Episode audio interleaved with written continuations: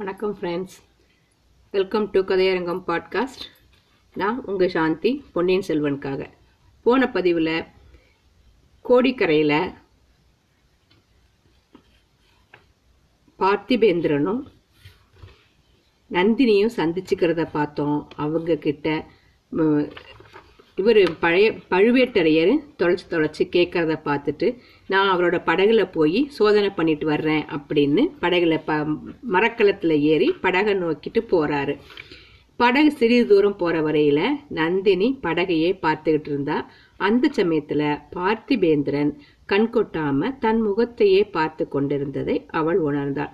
சட்டென்று அவன் பக்கம் திரும்பினாள். பார்த்திபேந்திரன் வெட்கி தலை குனிவான் என்று எதிர்பார்த்தாள். ஆனால் தேன்மலரை பார்த்து விட்ட வண்டு அப்பால் திரும்புமா? நந்தினி கூரிய சிறிய கத்தியை எடுத்து மறுபடி காட்டி, ஜாக்கிரதை, தப்பி ஓட பார்க்க வேண்டாம் என்றாள். தேவி, கத்தியை காட்டி பயமுறுத்துவானேன், தப்பியாவது ஓடவாவது. வலையில் அகப்பட்ட மீன் எவ்விதம் தப்பி ஓடும்? தாங்கள் விரித்த வலையில் அகப்பட்டு அப்படின்னு எழுக்கிறான். என்னையா சொல்கிறீர்? என்னை வரைஞர்குல பெண்ணுன்னு நினைச்சுக்கிட்டீங்களா? இது பழுவூரரசர் காதில் விழுந்தா அதை பற்றி நான் கவலைப்படல தேவி.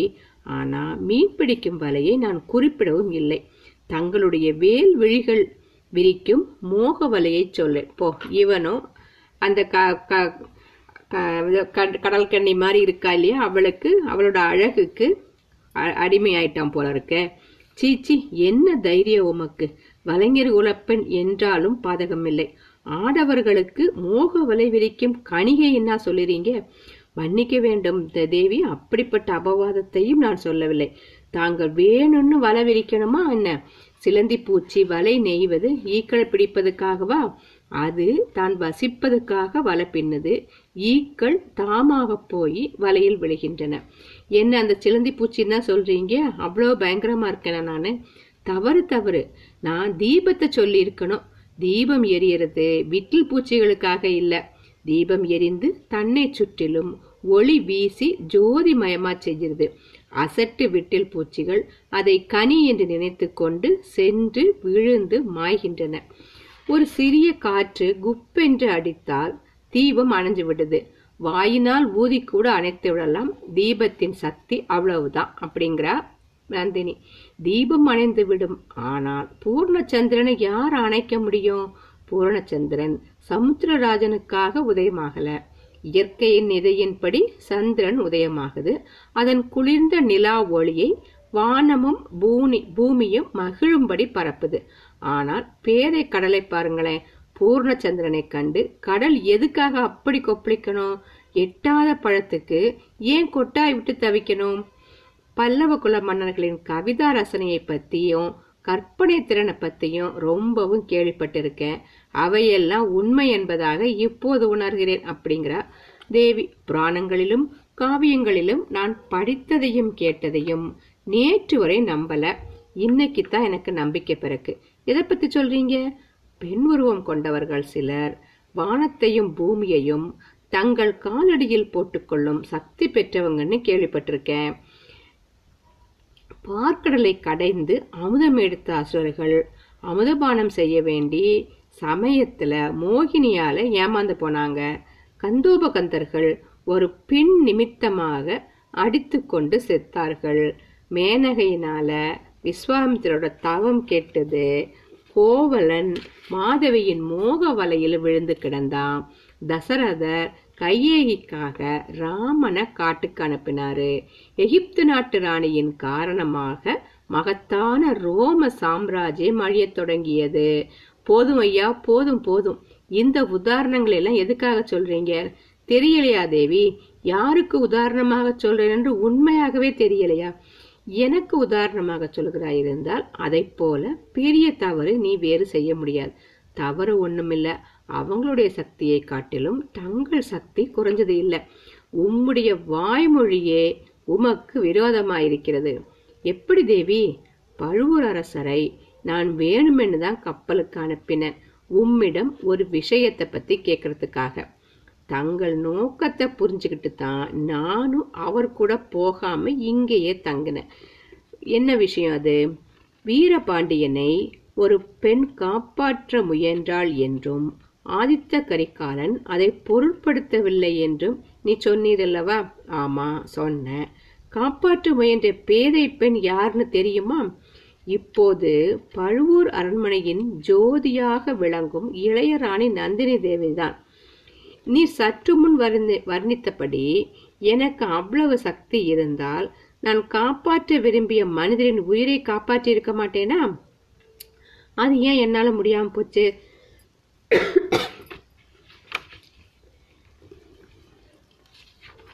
இந்த வெறி கொண்ட இரத்த வெறி கொண்ட ஆதித்த கரிகாலன் அந்த சமயம் தங்கள் விருப்பத்தை நிறைவேற்றி வைக்கவில்லைதான்.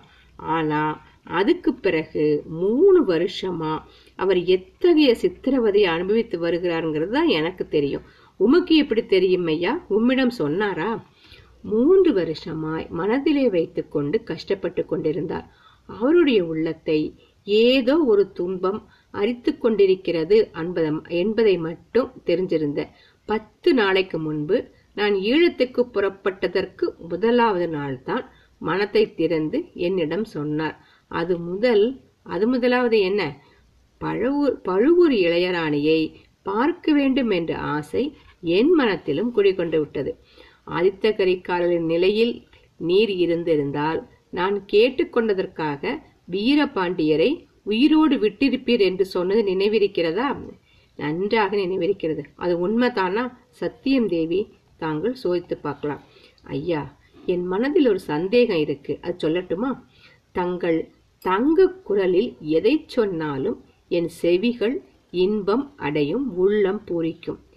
நீர் என்னை சோதிப்பதற்காகவே இப்படி பேசுகிறீர்னு நான் சந்தேகிக்கிறேன் சந்தேகிக்கிறேன் நான் விரிக்கும் மோக வலையை பற்றி பேசி நீர் எனக்கு வலை விரிக்க பார்க்கிறீர். என்னுடைய அந்தரங்கத்தை அறிந்து கொள்ள முயல்கிறீர். பார்த்திபேந்திரன் திடுக்கிட்டு போனான். ஆரம்பத்துல அவன் பேச ஆரம்பிச்சப்போ அந்த எண்ணத்தோடு தான் ஆரம்பிச்சான். பிறகு அதை மறந்தே விட்டான். கபடமாக ஆரம்பித்த பேச்சு அவனை மோகக் கடலில் உண்மையாகவே தள்ளிட்டது. முதலில் அப்படி எண்ணியது குறித்து அவன் வெக்கப்பட்டான். அதை வெளியில் காட்டிக்கொள்ளாமல், தேவி, அவ்விதம் தங்களை சோதித்து ஒற்றன் வேலை செய்ய நான் பிரயத்தனப்பட பட்சத்தில் என் தலையில் இடி விழட்டும் என்றான். ஐயோ, அப்படி சொல்லாதீர் என்று நந்தினி அலறினாள். ஏன் தேவி, ஏன்? உங்கள் பெரிய இளவரசரிடமிருந்து வந்தாளே வந்தானே இன்னொருவன், அவன் பெயர் என்ன? வந்தியத்தேவனை கேட்கிறா. உங்களோட பெரிய இளவரசருக்கு தெரிந்தன் வந்தியத்தேவனா? ஆம், அவன்தான். என்னட்ட மிக தந்திரமாக ஒற்று அறிந்து போக முயன்றான். தாங்கள் சொல்வதை பார்த்தால் அவன் தலையில் இடி விழுந்தே விட்டது போலிருக்க. துரதிருஷ்டமாக துரதிருஷ்டவசமாக அவன் தலையில் இடி விழவில்லையே. அவன் நின்ற கப்பல் அல்லவா விழுந்தது. அதனால அவனுக்கு வந்த ஆபத்து சின்ன இளவரசரையும் அல்லவா பிடிச்சிருச்சு. பாவம், பழையாற இளைய பிராட்டியை நினைத்தால் எனக்கு பரிதாபமா இருக்கிறது. அவள் இந்த உலகில் மிகவும் பிரியம் வைத்திருந்த இருவர் ஏக காலத்தில் மாண்டு போனார்கள். என்ன துரதிருஷ்டம்! தேவி, ரெண்டு பேர் யாரு? நீர் சொன்ன ரெண்டு பேரும் தான். இளைய பிராட்டிக்கு நம்பியின் மீது தனி வாஞ்சை உண்டல்லவா? அது உலகம் அறிந்தது. அவருடைய பிரியத்துக்கு பாத்திரமான இன்னொருவர்? ஏன், உங்கள் பெரிய இளவரசர் அனுப்பிய தூதன் தான். வந்தியத்தேவனையா சொல்றீங்க? அவனைத்தான்.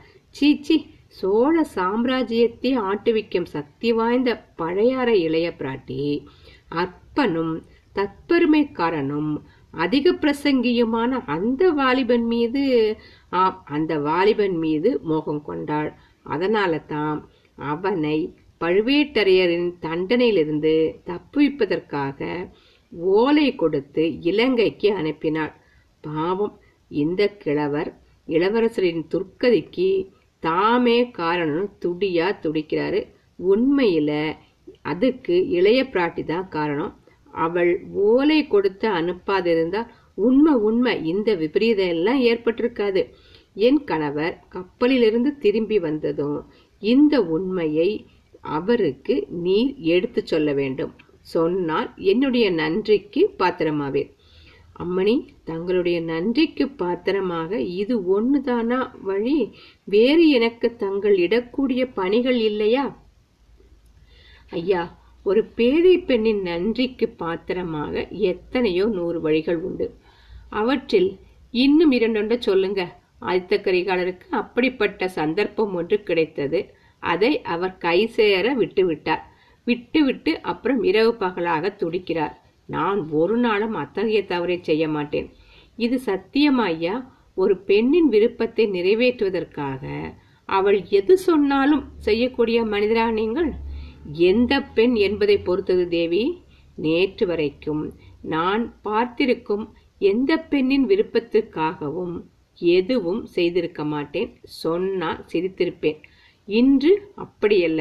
தாங்கள் சொல்லி பாருங்கள். எனக்கு நூறு உயிர்கள் இருந்தால் அவ்வளவையும் தங்களுடைய விருப்பத்தை நிறைவேற்றுவதற்கு அர்ப்பணம் செய்வேன். ஆயிரம் சாம்ராஜ்யங்கள் என் வசம் இருந்தால் அவ்வளவையும் தங்கள் விருப்பத்திற்காக தியாகம் செய்வேன். இகத்தையும் பரத்தையும் என்றென்றைக்கும் இழக்கும்படி சொன்னால் அதுக்கும் சித்தமாயிருப்பேன். அப்பா, என்னெல்லாம் டயலாக் விடுறான் பாருங்க. கொடிய பகைவர்களை மன்னிக்க சொன்னால் மன்னிப்பேன். அத்தியந்த நண்பர்களின் தலையை கொண்டு வந்து தங்கள் காலடியில் போட சொன்னால் போட்டுவிட்டு மறு காரியம் பார்ப்பேன். இவ்விதம் பார்த்திபேந்திரன் பார்த்திபேந்திரன் வெறி கொண்டவனை போல கூறிய போது அவனுடைய உடம்பு தலையிலிருந்து கால் வரையில் நடுநடுங்கியதாம். அவனுடைய வாயிலிருந்து வந்த சொற்கள் குளறின, உதடுகள் துடித்தன, பற்கள் கடித்தன, ரோமங்கள் குத்திட்டு நின்றன. மூச்சு விடும் சத்தம் கொல்லன் உலை சத்தத்தை போல கேட்டது. அவ்வளவு ஆவேசமா பேசுறானா? பார்த்திபேந்திரனுடைய இந்த மாறுதல் நேயர்களுக்கு வியப்பை அளிக்கும். ஏன் அவனிடமே நீ இப்படி ஆவாய் என்று முதலாவது நாள் யாராவது சொல்லியிருந்தா அவன் நம்பியிருக்க மாட்டான். பிற்காலத்தில் நினைத்து பார்த்தால் அவனுக்கே கூட வியப்பளிக்கக்கூடிய காரியம்தான் அது. ஆனால் பார்த்திபேந்திரனை பற்றிய அதிசயம் மட்டுமல்ல, மனித இயற்கை பற்றிய ரகசியம். என்னது? ஒரு அழகான பெண்ணு முன்னால இது மாதிரி சால்ஜாப்பு சொல்றது, இது மாதிரி சாகசம் பேசுறது. எத்தனையோ மேதாவிகள் காலமெல்லாம் ஆராய்ச்சி செய்த பின்னரும் மனித உடம்பின் அமைப்பு ரகசியத்தை நம்மால் முழுதும் அறிந்து கொள்ள முடியல. மனித இதயத்தின் அமைப்பு ரகசியத்தை நாம் எவ்வாறு அறிந்து கொள்ள முடியும்? வாழ்நாளெல்லாம் பழி பாவங்களில் மூழ்கி கிடந்தவர்கள் திடீரென்று ஒரு நாள் வைராக்கிய சீலர்களாயிறாங்க. பக்தி பரவசம் அடைஞ்சு ஆடி பாடுகிறாங்க. இறைவன் கருணைக்கும் பாத்திரமாயிடுறாங்க. மனித சமூகத்துக்கு ஒப்பற்ற தொண்டுகளும் புரிகிறாங்க. இதுக்கு மாறா நெடுங்காலமாய் தூய்மையான களங்கமற்ற வாழ்க்கை நடத்தியவங்க திடீர்னு ஒரு நாள் வழுக்கி விடுகிறார்கள். அப்படி விழும்போது அத்தல பாதாளத்திலேயே விழுந்து விடுகிறார்கள். பார்த்திபேந்திரனுடைய ஆவேச மொழிகளை கேட்டு வந்த நந்து நந்தினி போதுமையா, போது, நிறுத்துங்கள். அவ்வளவு பயங்கரமான காரியம் எதையும் செய்யும்படி தங்களை ஒரு நாளும் நான் வற்புறுத்த போறதில்லை. தங்களுக்கும் எனக்கும் உகந்த சந்தோஷமான ஒரு காரியத்தை தான் நான் சொல்ல போகிறேன் என்றாள். என்ன சொல்ல போகிறா? கடலை நந்தினி பார்க்கிறா. பழுவேட்டரையர் ஏறி சென்ற படகு பார்த்திபேந்திரனுடைய கப்பலை நெருங்கிட்டு இருக்கு. நந்தினி பெருமூச்சு விட்டாள். அது பார்த்திபேந்திரன் நெஞ்சில் புயலாக அடித்தது. தேவி, சொல்லுங்கள், நான் செய்ய வேண்டியது என்னதுன்னு சொல்லுங்க. தங்களுக்கும் எனக்கும் உகந்தது அப்படிங்கிற பிரித்து சொல்ல வேண்டிய அவசியமே இல்லை. தங்களுக்கு எது உகந்ததோ அதுதான் எனக்கும் உகந்தது என்றான் பல்லவீரன். அவன் மனத்தில் விசித்திரமான எண்ணங்கள் எல்லாம் அந்நேரத்தில் உதித்தன. இந்த பெண் அந்த கொடிய கிழவனிடம் அகப்பட்டு கொண்டு கூண்டு கிளியை போல் தவித்து கொண்டிருக்கிறாள் என்பதில் சந்தேகமில்லை. இப்பெல்லாம் அவன் நினைக்கிறான். அந்த காட்டு பூனையிடமிருந்து இவளை ஏன் விடுதலை செய்யக்கூடாது? இவள் மட்டும் தன் விருப்பத்தை தெரிவிக்கட்டும். அவனை அக்கப்பலிலேயே சிறைப்படுத்தி கண்காணாத தேசத்துக்கு கொண்டு போய் விட்டுவிடச் செய்யலாம். சண்டாளன் புதவியும் புதல்வியும் பேத்தியுமாக இருப்பதற்குடைய இளம் பிராயமுடைய பெண்ணை மனைவியாக்கி கொள்ள எப்படி இவன் மனம் துணிஞ்சது? நந்தினி இன்னமும் படகையும் கப்பலையுமே பார்த்துக்கிட்டு இருக்கா. படகிலிருந்து பழுவேட்டரையர் கப்பல்ல ஏறத பார்த்தா. அதை பார்த்துட்டு நல்ல வேளை பத்திரமா ஏறிட்டாரு. எவ்வளவு வீரரா இருந்தாலும் வயதாயிட்டது இல்ல. படகிலிருந்து கப்பலில் ஏறும்போது தடுமாறாமல் இருக்க வேணுமென்னு எனக்கு கவலையா இருந்துச்சு என்றாள். பல்லவன் ஏமாற்றம் அடைந்தான். கிழவனிடம் இவளுக்கு இவ்வளவு பரிவு ஏன்? படகிலிருந்து அவன் கடலில் விழுந்து இறந்தால்தான் என்ன? நாட்டுக்கும் க்ஷேமம், இவளுக்கும் விடுதலை. எதுக்காக இவ்வளவு பரிவு காட்டுகிறாள் நினைக்கிறான். கிழவருக்கு சோழ குலத்தாரிடம் எவ்வளவு அபிமானம் என்பது இன்றைக்குத்தான் எனக்கு தெரிஞ்சது. இளவரசருக்கு ஆபத்து என்றதும் எப்படி துடிதுடித்து போய்விட்டார். ஐயா, இளவரசர் தப்பி பிழைத்திருக்க கூட இல்லையா? இறந்துதான் போயிருக்கணுங்கிறது நிச்சயம் இல்லையே அப்படிங்கிற நந்தினி. நிச்சயம் இல்லை, ஆனால் அப்பேற்பட்ட சுழற்காற்றில் கடலில் குதித்தவர் பிழைத்திருப்பது அசாத்தியம். விதியின் போக்குக்கு நாம என்ன செய்ய முடியும் என்றான் பல்லவன். இதற்கு விதி காரணம் இல்லை, அந்த பழையாறை ராட்சசியின் பேராசைதான் காரணம். யார சொல்றா தெரியுதா? குந்தவை தேவிய சொல்றா. இவளுக்கு ஏன் அவகிட்ட அவ்வளோ வெறுப்போ தெரியல. பார்க்கலாம், அதுக்கு காரணத்தையும் கல்கி சொல்லாமலா இருப்பாரு. தங்களுக்கு தெரியுமா ஐயா, குந்தவை தேவிக்கு சோதிடத்திலும் ரேகை சாஸ்திரத்திலும் அபார நம்பிக்கை. தம்பியின் ஜாதகத்தையும் கைரேகையும் பார்த்து பார்த்து வைத்து கொண்டு அவள் மூன்று உலக உலகையும் ஆளும் சக்கரவர்த்தியாக போகிறான் அப்படின்னு நம்பிக்கை வச்சிருந்தா. ஐயோ பாவம், அந்த அருமை தம்பிக்கு இந்த கதி நேர்ந்ததுங்கிற அது தெரிஞ்சும் போது அவள் எவ்வளவு கஷ்டம் அடைவாள். அந்த சமயத்துல நான் அவள் கூட இருந்து ஆறுதல் சொல்லணும் போல இருக்கு. நீலிக்கண்ணீர் வடிக்குது இந்த அம்மா. இவ்விதம் கூறிய நந்தினியின் குரலில் குதூகலம் தொனித்தது. பல்லவன் ஒரு கணம் ஆச்சரியப்பட்டு போனான். பிறகு தன் செவிகளில் தான் கோளாறு அப்படின்னு தீர்மானிச்சுக்கிட்டானாம். ஏன்னா அந்த குதூகலத்தை காட்டு. ராணி, தாங்கள் எதற்காக ஆறுதல் சொல்ல வேண்டும்? அவளுடைய பேராசையினால் நேர்ந்து விட்ட விபரீதம் தானே இது. அதற்காக அவள் கஷ்டப்பட வேண்டியதா? அது எப்படி ஐயா? அவள் கண்ணில் ஒரு சொட்டு கண்ணீர் துளித்தால் நெஞ்சு பதர்கிறவர்கள் சோழ நாட்டில் ஆயிரம் பதினாயிரம் பேர் இருக்காங்க. அவள் சக்கரவர்த்தியின் செல்வ புதல்வி, மூன்று உலகிலும் ஈடு இணையற்ற அழகி. நானும் ஒரு சமயம் அப்படிதான் நினைச்சிருந்தேன். அதாவது தங்களை பாக்குறதுக்கு முன்னால என்ன பார்த்தப்பறம் என்ன நினைக்கிறீங்க? குந்தவை தேவியின் அழகு தங்கள் பாத சுண்டு விரலின் அழகுக்கு இணையாகாது என்றுதான். இப்போ அப்படித்தான் சொல்லுவீங்க.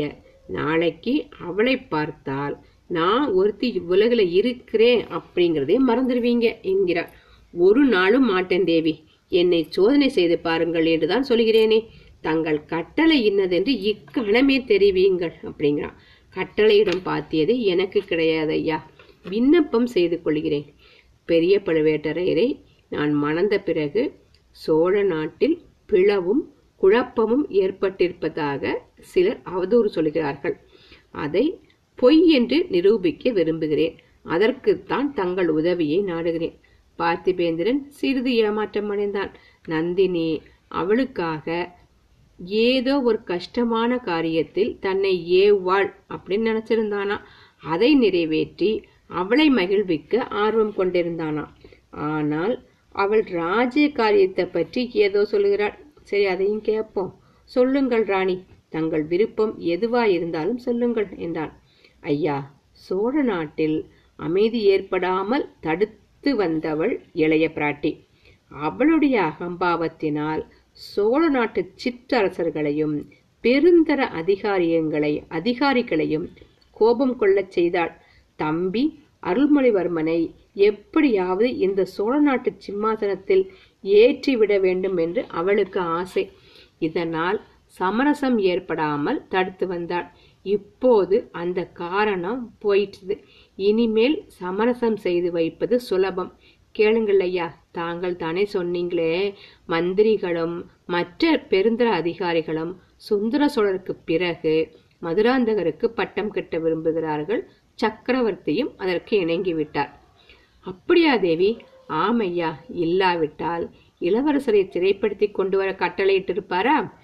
ஆனாலும் அது சரியல்ல என்பது என் கருத்து. சமரசமாக தீர்த்து கொள்வதற்கு இடம் இருக்கிறது.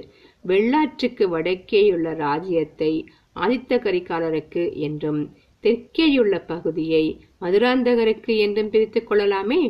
தங்கள் முன்னோர்கள் பல்லவ மகா சக்கரவர்த்திகள் தொண்டை மண்டலத்தை ஆள்வதுடன் திருப்தி அடையவில்லையா?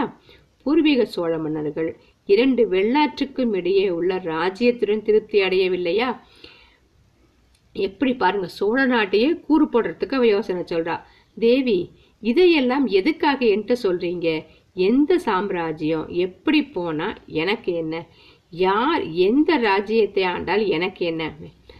இவளுக்கு ஒன்னே இது வந்தது. ஐயா, தங்கள் ஆதித்த கரிகாலரிடம் உண்மை விசுவாசம் உள்ள சிநேகிதர்கள நினைச்சேன். பிறருக்கு விசுவாசமா இருந்து பிறருடைய புகழுக்காக போராடி பிறருடைய நன்மைக்காக உழைத்து இத்தனை நாளும் கழித்தாகிவிட்டது. இனிமேல் எனக்காக நான் வாழ விரும்புகிறேன். ராணி, இதை கேளுங்கள். நான் எதுக்காக இவ்வுலகில் பிறந்தேன், எதுக்காக உயிரோடு இருக்கேன் என்று பல தடவை சிந்தித்ததுண்டு. என் முன்னோர்களாகிய பல்லவ சக்கரவர்த்திகள் பெரிய சாம்ராஜ்யங்களை ஆண்டாங்க, மாமல்லபுரத்தை போன்ற சொப்பன உலகங்களை சிருஷ்டித்தாங்க. அவங்களுடைய பெருமையை என் காலத்தில் மீண்டும் நிலநாட்ட பிறந்திருக்கிறேனோ அப்படின்னு கூட நான் எண்ணியிருக்கேன். ஆனால் அதில் என் மனம் ஈடுபடலை. ராஜ்யங்களை சிருஷ்டிப்பதில் உற்சாகம் கொள்ளவில்லை. சோழ குலத்தின் பெருமைக்கு உழைப்பதிலேயே திருப்தி அடைந்தேன். ஆதித்த கரிகாலரின் சிநேகிதத்தில் மகிழ்ந்தேன். இப்படியே என் வாழ்நாளை கழித்து விடுவது அப்படின்னு தான் நினைச்சிருந்தேன். இன்றைக்குத்தான் என் கண்கள் திறந்தன. சற்று முன்னாலே தான் நான் பிறந்தது எதுக்காகன்னு தெரிந்தது. அதோ கேளுங்கள், அந்த கடல் அலைகளின் குரல் என் உள்ளத்தின் குரலை ஆம் ஆம் என்று ஆமோதிக்கிறது. அதோ காட்டில் வாழும் பறவைகள் எல்லாம் சரி சரி என்று கூவுகின்றன. தேவி, சோழ சாம்ராஜ்யத்தை பங்கு போடுவது பற்றி என்கிட்ட சொல்ல வேண்டாம், வேறு ஏதாவது சொல்லுங்க. கடல்களுக்கு அப்பால் உள்ள பவழத்தீவிலிருந்து விலை மதிக்க முடியாத பவழங்களை கொண்டு வர சொல்லுங்கள். ஆழ்கடலின் அடியிலிருந்து முத்துக்களை கொண்டு வர சொல்லுங்கள். மேருமலையின் உச்சி சிகரத்திலே ஏறி சஞ்சீவி மலையை கொண்டு வர சொல்லுங்கள். மேகமண்டலத்துக்கு மேலே பறந்து நட்சத்திரங்களை பறித்து கொண்டு வந்து ஆரம் தொடுத்து தங்கள் கழுத்தில் போட சொல்லுங்கள். பூர்ணச்சந்திரனை கொண்டு வந்து தங்களுடைய முகம் பார்க்கும் கண்ணாடியாக்கி தரும்படி சொல்லுங்கள். அப்பா, எந்த அளவுக்கு இவன் சொல்லு விடுறான் பாருங்க. போதுமையா போதும், என்னை ஏற்கனவே அந்த பழையாறை பிராட்டி பைத்தியம் என்று சொல்லி கொண்டு இருக்கிறார். உண்மையாகவே எனக்கு பைத்தியம் பிடித்திட செய்யாதுங்க என்றாள் நந்தினி. பார்த்திபேந்திரன், அவனே கூட சிறிது வெட்கம் அடைஞ்சிட்டானா? பைத்தியம் பிடிச்சிருக்கிறது எனக்குத்தான். ஆமா, வாஸ்தவம் தானே. ஒரு பொண்ணை பார்த்து இப்படியா வர்ணிப்பான்? மன்னியுங்கள், தங்களுடைய விருப்பத்தை முதலில் தெரிவியுங்கள் என்றான். சோழ நாடெங்கும் தமிழா தமிழகம் எங்கும் எனக்கு ஏற்பட்டுக்கும் கெட்ட பெயரை போக்கிக் கொள்ள விரும்புகிறேன். அதற்குத்தான் தங்கள் உதவியை நாடுகிறேன். நான் இந்த கிழவரை மணந்ததின் காரணமாக சோழ குலத்துக்கே கேடு வந்து வந்து விட்டது என்று ஜனங்க பேசிக்கிறாங்களாம். மதுராந்தக தேவரை ராஜ ஆசை கொள்ள செஞ்சது நான் தான்னு சொல்றாங்களாம். சோழ நாட்டு சிற்றரசர்களை அவர் பக்கம் திருப்பியதும் நான் தான் என்று சொல்லுறாங்களாம். இந்த அவப்பெயருடன் இறந்து போவதற்கு நான் விரும்பல அப்படிங்கிறான். உடனே அவனுக்கு பதறானா. இறந்து போவதை பற்றி ஏன் பேசுகிறீர்கள், என்னை துன்புறுத்துவதற்காகவா அப்படின்னு கேட்கிறான். அவ செத்து போவான்னு சொல்றதே இவனுக்கு துன்பமா இருக்குதான். பல்லவகுமாரா, தங்களுக்கு ரேகை சாஸ்திரம் தெரியுமா? ரேகை சாஸ்திரத்தில் தங்களுக்கு நம்பிக்கை உண்டா என்று நந்தினி சம்பந்தமில்லாத ஒரு கேள்வியை கேட்கிறா. பார்த்திபேந்திரன் அதுக்கு நேரா மறுமொழி சொல்லாம எங்கே கையை காட்டுங்க என்கிறான். நந்தினி வலது கையை நீட்டினாள். அதை பார்த்திபேந்திரன் சிறிது நேரம் உற்று பார்த்து விட்டு, ஆச்சரியமான ரேகைகள், இம்மாதிரி காண்பதே அபூர்வம், அந்த கையும் சிறிது காட்டுங்கள் என்கிறான். நந்தினி இன்னொரு கையையும் நீட்டினாள். பல்லவன் அதையும் பார்த்துட்டு, தேவி, இதுக்கு முன்ன யாராவது தங்கள் கரங்களின் அதிசயமான ரேகையை பார்த்துட்டு ஏதாவது சொல்லியிருக்காங்களா என்று கேட்டான். ஆம், பழையாற இளைய பிராட்டி ஒரு தடவை என் கையை பார்த்து விட்டு சொன்னாள். இவளுக்கு பழையாற இளைய பிராட்டியை இழுக்காம முடியவே முடியாது போல இருக்கு. என்ன சொன்னாள்? நான் அற்பாயலில் சாவேன் என்று சொன்னாள். அது உண்மைதான் என்றான் பார்த்திபேந்திரன். ஐயா, நீங்களும் அப்படி சொல்லுகிறீர்கள். ஆனால் அவள் அரைகுறையாக சாஸ்திரம் படித்தவள் என்று தெரிகிறது. இந்த கைரேகையின் ஒன்று அற்பாயலை குறிப்பது உண்மைதான். ஆனா மற்றொரு ரேகை அந்த கண்டத்தை கடந்து புனர்ஜென்மம் ஏற்படும் என்றும் கூறுகிறது. அந்த புனர்ஜென்மத்துக்கு பிறகு கடல் கடந்த பல நாடுகளுக்கும் பிரயாணம் செய்யும் பாக்கியம் உண்டு என்றும், மன்னாதி மன்னர்களுக்கு கிட்டாத ஆனந்த வாழ்க்கை வெகு காலம் உண்டு என்றும் கூறுகிறது. இவ்வளவும் தற்செயலாக கடற்கரையில் சந்தித்த ஒரு யவ்வன புருஷனுடைய உண்மை அன்பினால் கிடைக்கும் என்று தெரிகிறது. அப்படி போட அருவான தங்களுடைய சின்னஞ்சிறு விருப்பத்தை நிறைவேற்றுவதற்காக அவன் தன் உயிரையே அர்ப்பணம் செய்வான் என்று ரேகைகள் மிக தெளிவாக சொல்லுகின்றன. எப்படி பாருங்க, அப்படியே அப்ளிகேஷன் போட்டான். இவ்விதம் கூறிக்கொண்டே பார்த்திபேந்திரன் சட்டென்று நந்தினியின் விரித்த இரு கரங்களையும் பற்றி தன் கண்களில் ஒற்றிக்கொண்டான். நந்தினி கைகளை உதறி விடுவித்துக் கொண்டு, சீச்சி, இது என்ன என்ன காரியம் செய்தீர் என்றாள். மன்னியுங்கள், இவை தங்கள் கரங்கள் என்பதை மறந்துவிட்டேன். இரண்டு செந்தாமரை மலர்கள் என்று எண்ணிக்கொண்டேன். எப்படி பழுவேட்டரையர் பார்த்திருந்தால் உம்மை ஈட்டி முனையில் கழுவேற்றியிருப்பார். தேவி, தங்களுக்கு கொடுப்பதற்காக எனக்கு இருப்பது ஓர் உயிர் தானேன்னு கவலைப்படுற. அந்த ஓர் உயிரை இப்படி கொடுப்பானேன்? இந்த அனாதை பெண்ணுக்கு உதவி செய்வதற்காக காப்பாற்றி வைத்துக் கொள்ளுங்கள். என்ன செய்ய வேண்டும் சொல்லுங்க. சோழ சாம்ராஜ்யம் தாயாதி கலகத்தினால் பாழாகி விடாமல் காப்பாற்றப்பட வேண்டும். அதற்கு தங்களுடைய உதவி வேண்டும். எப்படி? தங்கள் சிநேகிதர் கரிகாலரை கடம்பூர் சம்புவரையர் வீட்டுக்கு அழைத்து வாருங்கள். சம்புவரையருக்கு ஒரு பெண் இருக்கிறாள். அவளை ஆதித்த கரிகாலருக்கு மனம் செய்து விட்டால் என் மனோரதம் பூர்த்தியாகும். இந்த அற்ப காரியத்துக்குத்தானா இவ்வளவு பீடிகை? ஆதித்த கரிகாலரை அவசியம் கடம்பூருக்கு கொண்டு வந்து சேர்க்கிறேன்.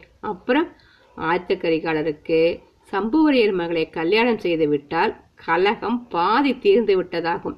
சோழ சாம்ராஜ்யத்தில் மதுராந்தகருக்கு தென்பாதியும் கரிகாலருக்கு வடபாதியும் என்று பிரித்து கொடுத்து விட்டால் கலகம் முழுவதும் தீர்ந்ததாகும். பின்னர் பின்னர் என்ன? எனக்கு ஏற்பட்டிருக்கும் கெட்ட பெயர் போய்விடும். பிறகு என் தலைவிதியை நானே நிறைவேற்றிக் கொள்வேன். நடுக்கடலில் விழுந்து உயிரை விடுவேன். நான் பின்தொடர்ந்து வந்து உங்களை காப்பாற்றுவேன். நம் இருவருடைய புனர்ஜென்மம் ஆரம்பமாகும். கடல்களை கடந்து தூர தூர தேசங்களுக்கு செல்வோம். அங்கே தங்களுக்காக ஒரு மாபெரும் ராஜ்யத்தை ஸ்தாபிப்பேன். ஐயா, இப்படியெல்லாம் பேச வேண்டாம். தென் தமிழ்நாட்டு பத்தினி பெண்களின் மரபில் வந்தவள் நான். பழுவேட்டரையரின் தர்ம பத்தினி. தேவி, என்னிடம் உண்மையை சொல்லுங்கள். இந்த கிழவரை எதுக்காக மணந்துகிட்டீங்க?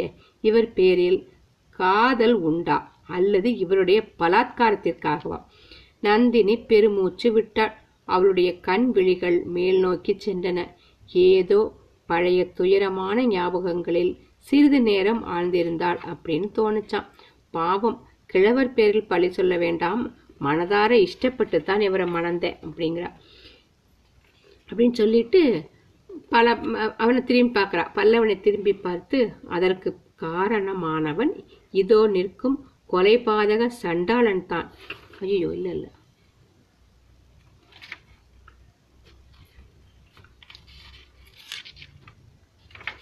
சாரி ஏன், எதற்காக அப்படி அப்படி என்ன இவற்றை கண்டீங்க?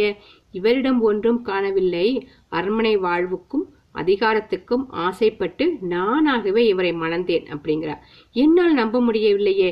நம்ப முடியாதுதான், ஆனாலும் அது உண்மை.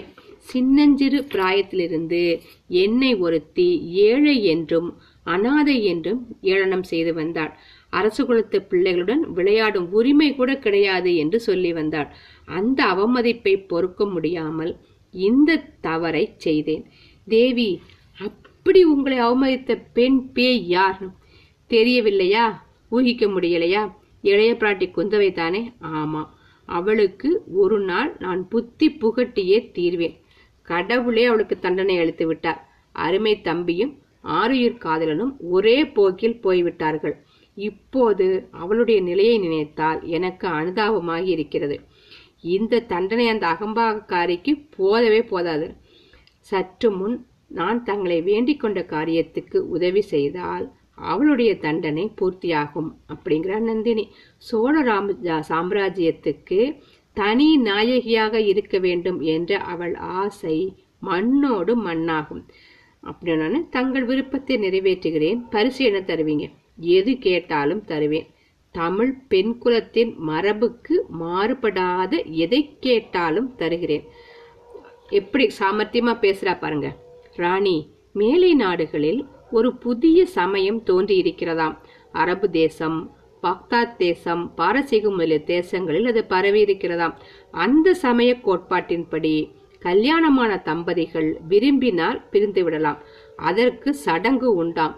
ஸ்திரீகள் கூட வேறு கல்யாணம் செய்துக்கலாமா? ஆம், நானும் அவ்வாறு கேள்விப்பட்டிருக்கிறேன். நாம அந்த நாடுகளுக்கு போயிடலாம். அந்த சமய கோட்பாட்டில் சேர்ந்து விடுவோம். அப்படியெல்லாம் சில சமயம் நானும் பகற்கனவு காண்பதுண்டு. ஆனா நடக்கக்கூடிய காரியமா? தேவி, ஏன் நடக்காது? அவசியம் நடக்கும். தாங்கள் மட்டும் சம்பதித்தால் தங்களுடன் கப்பல் ஏறி கடல் கடந்து செல்வேன். தூர தேசங்கள்ல இறங்குவேன். இந்த கையில் பிடித்த கத்தியின் வலிமையினால் பெரியதொரு ராஜ்யத்தை ஸ்தாபிப்பேன். நவரத்தின கசிதமான சிங்காதனத்தில் தங்களை ஏற்றி வைப்பேன். தங்களுடைய சிரசில் பார்த்தோர்கண் கூசும்படியான மடிமகுடத்தை சூட்டுவேன். இதுக்காகத்தான் நான் பிறந்திருக்கேன். இதுக்காகவே இவ்வளவு போர்க்களங்களிலும் சாகாம உயிரோடு இருந்து வந்திருக்கேன் அப்படின்னு சொல்றான். அதுக்குள்ள அவங்க கணவர் யாரு பழுவேட்டரையர் திரும்பி வந்துட்டாராம். இது இவன் எவ்வளவு நேரம் தான் இந்த காதல் வசனம் பேசிட்டு இருப்பான். ஐயோ, அது என் கணவர் திரும்பி வந்துட்டு இருக்காரு, படகு கரையை நெருங்கிட்டது, அமைதி அடையுங்கள், மற்ற விஷயங்களை பிறகு பேசிக்கொள்ளலாம். பிறகு எப்போது தேவி? எங்க கூட தஞ்சாவூருக்கு வாருங்க. விருந்தாளியாக வர அழைப்பு கிடைக்காவிட்டால் சிறையாளியாகவாவது வாருங்கள். தங்களுடைய அழைப்பே போதும் அப்படிங்கிறான் பார்த்திபேந்திரன். பழுவேட்டரையர் ஏறி வந்த படகு கரையை அடைந்தது. கிழவர் படகிலிருந்து இறங்கி ஆங்காரமே உருவெடுத்தவர் போல வந்தார். நந்தினியும் பார்த்திபேந்திரனும் எழுந்து நின்றார்கள். அவர்களை பழுவேட்டரையர் பார்த்த பார்வையில் அனல் பொறி கிளம்பிற்று. பாவம், அத்தனை நேரம் அவர்கள் சேர்ந்து பேசிக்கொண்டதை நினைத்தாலே கிழவருக்கு கோபமாயிருந்தது. அதை வெளியிடுவதற்கும் வழியில்லை. ஆனால் உள்ளத்தில் கோபம் மேலும் மேலும் கொதித்து பொங்குச்சான். நாதா, கப்பலை நன்கு சோதித்தீர்களா? மாலுமிகளை நன்றாய் விசாரித்தீர்களா? இவர் கூறியதெல்லாம் உண்மைத்தானா என்று நந்தினி கொஞ்சம் குதலை மொழியில் கேட்டாள்.